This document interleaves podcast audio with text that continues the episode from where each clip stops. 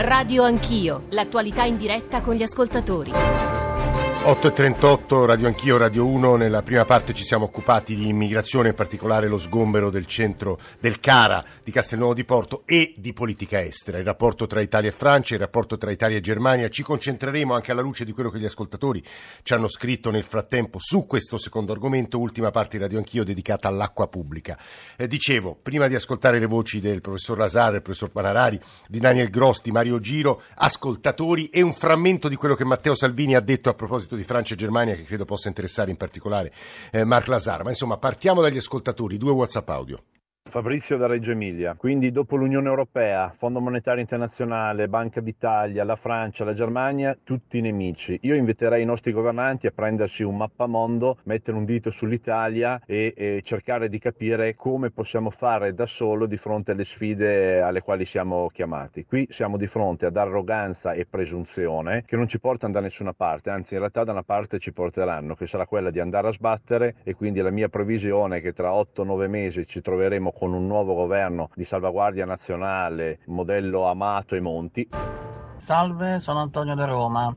Micro, un micro commento alle dichiarazioni dell'onorevole Rosato che dice che l'Italia è sempre più isolata. L'Italia è stata isolata per anni quando i partner europei risolvevano il problema della cooperazione e degli aiuti all'Italia con una pacca sulle spalle. Adesso forse l'unica differenza è che lo sappiamo. Luigi da San Severo, buongiorno, se riesce concisamente Luigi, buona giornata. Eh, buongiorno, eh, devo rilevare con stupore che mentre Di Maio attacca eh, la Francia, la Merkel e Macron si incontrano per consolidare la loro alleanza. Noi abbiamo sempre rivendicato una maggiore presenza fra queste due potenze europee. Mm. Ora con questo atteggiamento non facciamo che allontanare tutto ciò penso che la politica del contro tutto e tutti non ha mai pagato. Grazie. Era Luigi da San Severo, eh, vi dicevo, Matteo Salvini, uno dei passaggi dell'intervista della, di apertura della trasmissione di stamane, eccola. Macron mi sembra che abbia i suoi problemi con milioni di francesi, la Merkel è in una condizione di debolezza. Noi siamo europei, rimarremo europei, ma non siamo fessi. Mm. Gli alleati storici potranno essere, continuare a essere francesi e tedeschi, ma potrà anche non essere Macron il nostro interlocutore e devo dire le agenzie adesso stanno ribattendo in particolare due affermazioni fatte da Salvini ai nostri microfoni, eh, quella sull'invito in sostanza ai francesi a non votare Macron alle europee, l'altra nuovi equilibri anche in paesi alleati, in Francia e Germania, potrebbero esserci interlocutori nuovi. Professor Lazar, buongiorno, benvenuto. Buongiorno. Professor Lazar insegna a Parigi e a Roma e gli chiederei subito, seccamente, professore, che sta succedendo? Ma eh, attualmente credo che viviamo tra uh, l'Italia e la Francia la crisi politica più, profondo, più profonda, più densa uh, dal 1945. Ah. Questo veramente da capire eh, perché per esempio abbiamo avuto momenti di crisi nell'anno 1945 quando il generale de Gaulle pensava a prendere il Val d'Aosta abbiamo avuto momenti di tensione tra De Gaulle, appunto, quando era Presidente della Repubblica e la democrazia cristiana al potere sulla concezione dell'Europa, ci sono stati momenti di crisi, di tensione tra i governi Berlusconi e diversi governi francesi, c'è stato nel 1995 la protesta italiana contro la ripresa dei um, cioè nucleari di Jacques Chirac, però a questa intensità credo che veramente è, prima, eh, è, la prima volta nella storia, quindi è una crisi profonda e durerà almeno fino alle elezioni europee, quindi è una crisi politica, non impedisce che in termini di business, cioè il fatto che siamo sempre i due paesi che hanno un commercio importante, che ci certo. sono diverse imprese italiane in Francia e ancora di più imprese francesi in Italia e tutto questo funziona, che abbiamo rapporti intellettuali e culturali sempre fortissimi, ma sul piano politico è la crisi più grave. Professore, il dibattito di questi giorni e le accuse che alcuni leader italiani stanno muovendo alla Francia, capisco che, che per lei, che pure insegna anche a Roma, però è un cittadino francese, sia imbarazzante rispondere su questo tema, però c'è anche mh, qualche cosa di, di giusto nel merito nelle accuse che muovono Di Maio e Salvini alla Francia, ad esempio sul ruolo della Francia in Africa.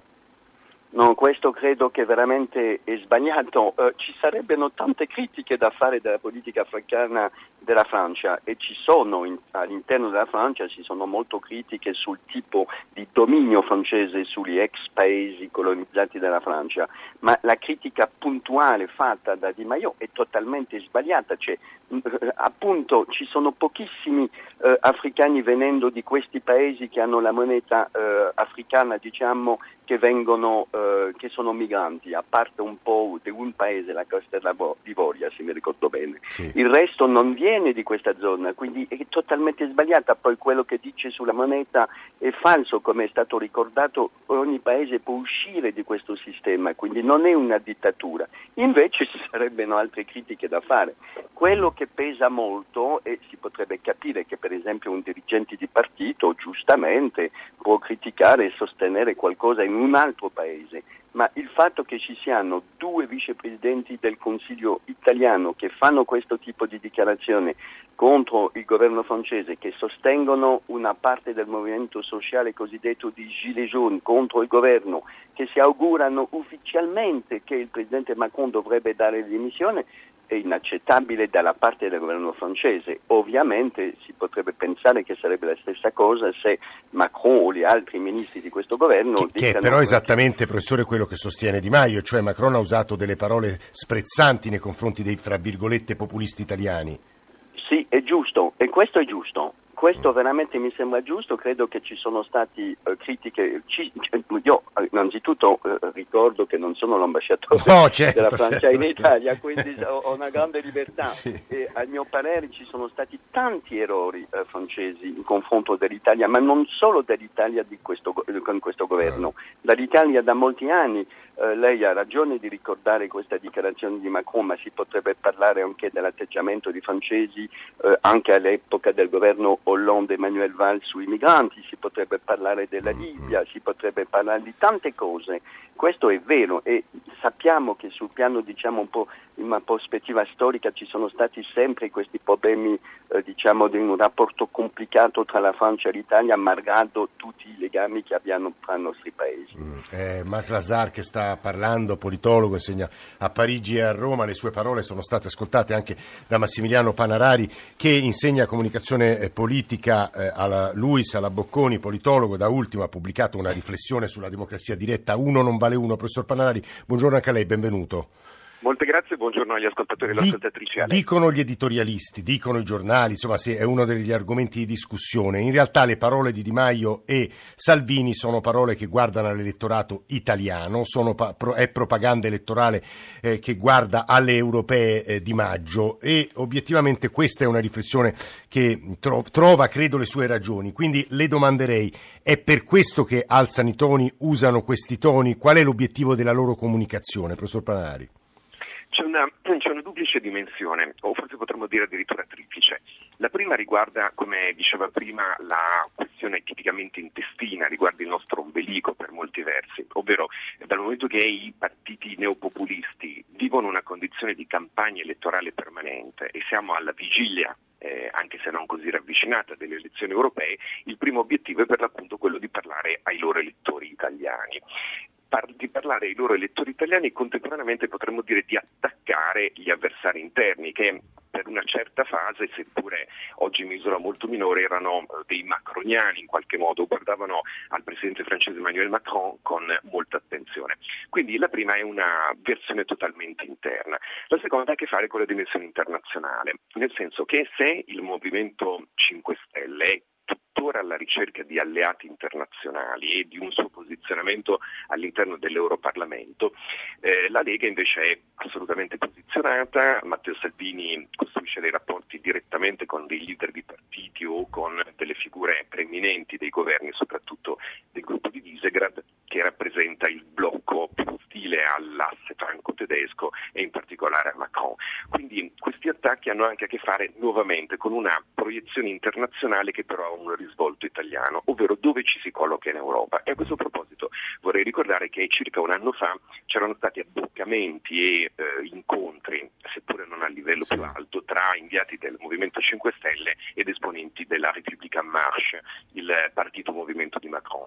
Il, l'esito finale delle trattative, che è stato un esito negativo, probabilmente un altro pezzo del, delle ragioni che spiegano l'attacco così virulento del Movimento 5 Stelle alla mm. Francia e al suo Presidente.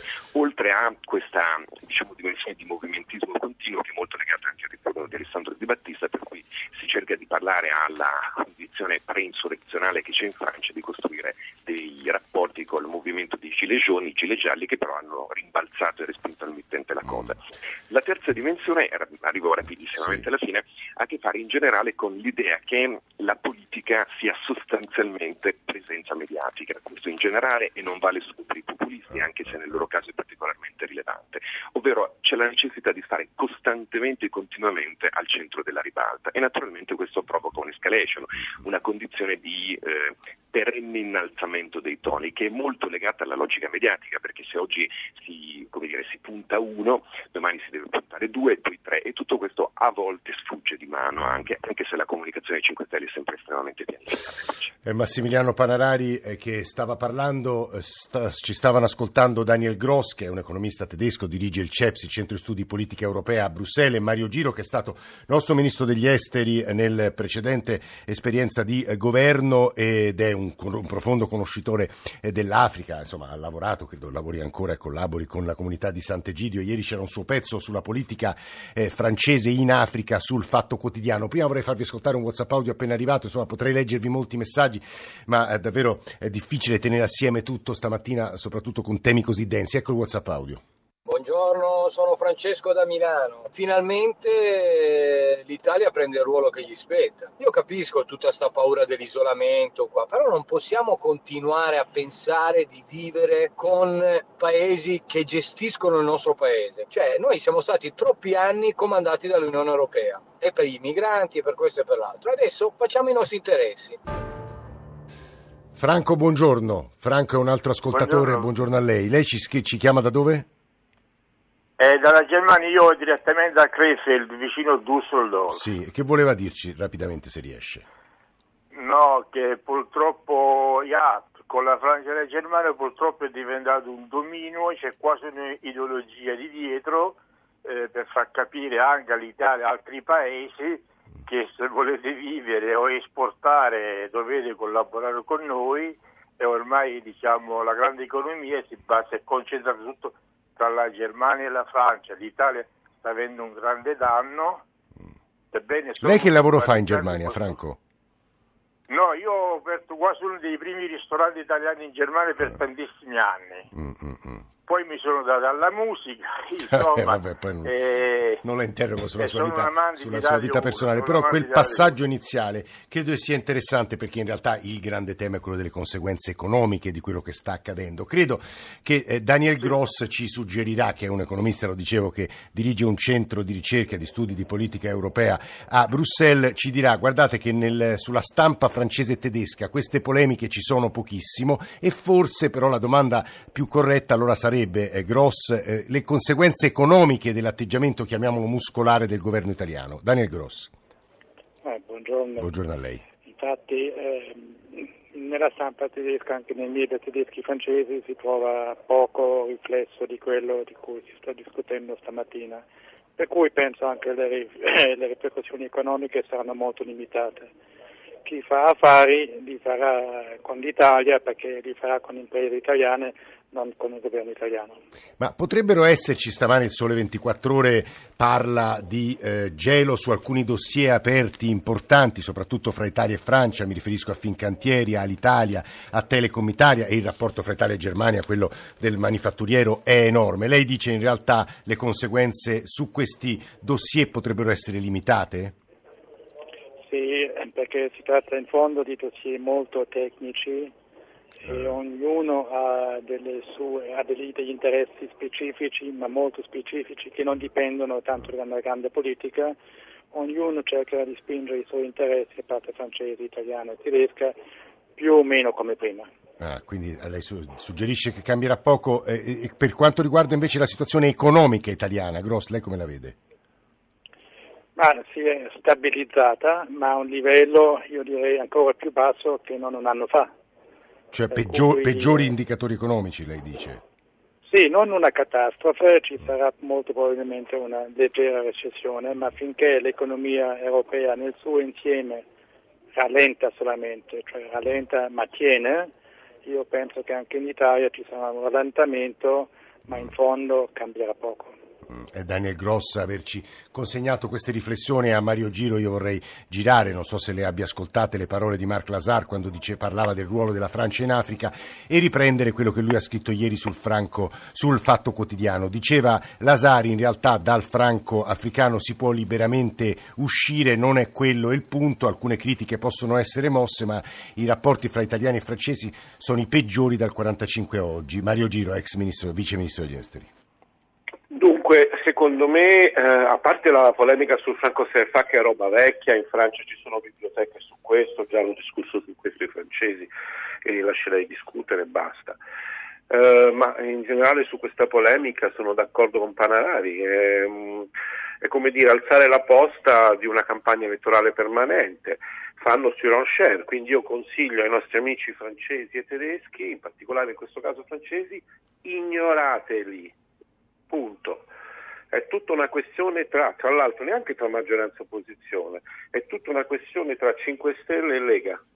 Quindi lì loro alzano la posta continuamente, questi si sono inventati adesso la questione del Franco Sefa, domani diranno che tirano fuori tutte le questioni che abbiamo, come tutti i paesi, dei contenziosi, è normale. Beh, però, eh, Giro, la campagna elettorale è diventata europea, lo scrive anche stamani il Corriere della Sera, quindi è legittimo sì. che i due leader attacchino dei leader di paesi. No, diciamo... non è legittimo non è assolutamente legittimo attaccare i leader degli altri paesi, bisogna rispettarsi, soprattutto se si è in una comunità come quella europea. Eh, però ribadisco, è Macron stesso che non ha rispettato i leader. Possono criticare eh. delle politiche, ma non si attacca a nessuno e bisogna rispettarsi. Capito? Questo è un modo, secondo me, molto pericoloso di fare, per questo bisogna ignorarlo, perché è la provocazione. Eh, è ma, la provocazione ma, quando Macron parlava di peste populista, però Giro, Macron ha usato l'espressione peste populista. La peste populista è, è, una sua opinione. Parliamo dei fatti, il populismo per lui è una peste. Mm. Benissimo, in ogni caso, eh, in ogni caso bisogna ignorare queste cose, spero che Mattarella e Conte ci mettano un freno.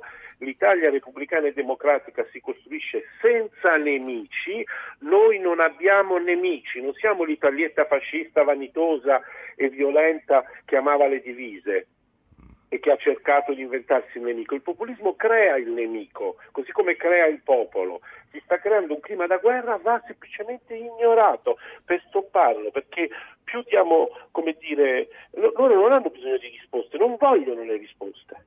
I sovranisti non vogliono risposte, creano polemiche proprio capziose apposta per la reazione. Più reagisci e meno li ignori e più fai il loro gioco. Ignorarli.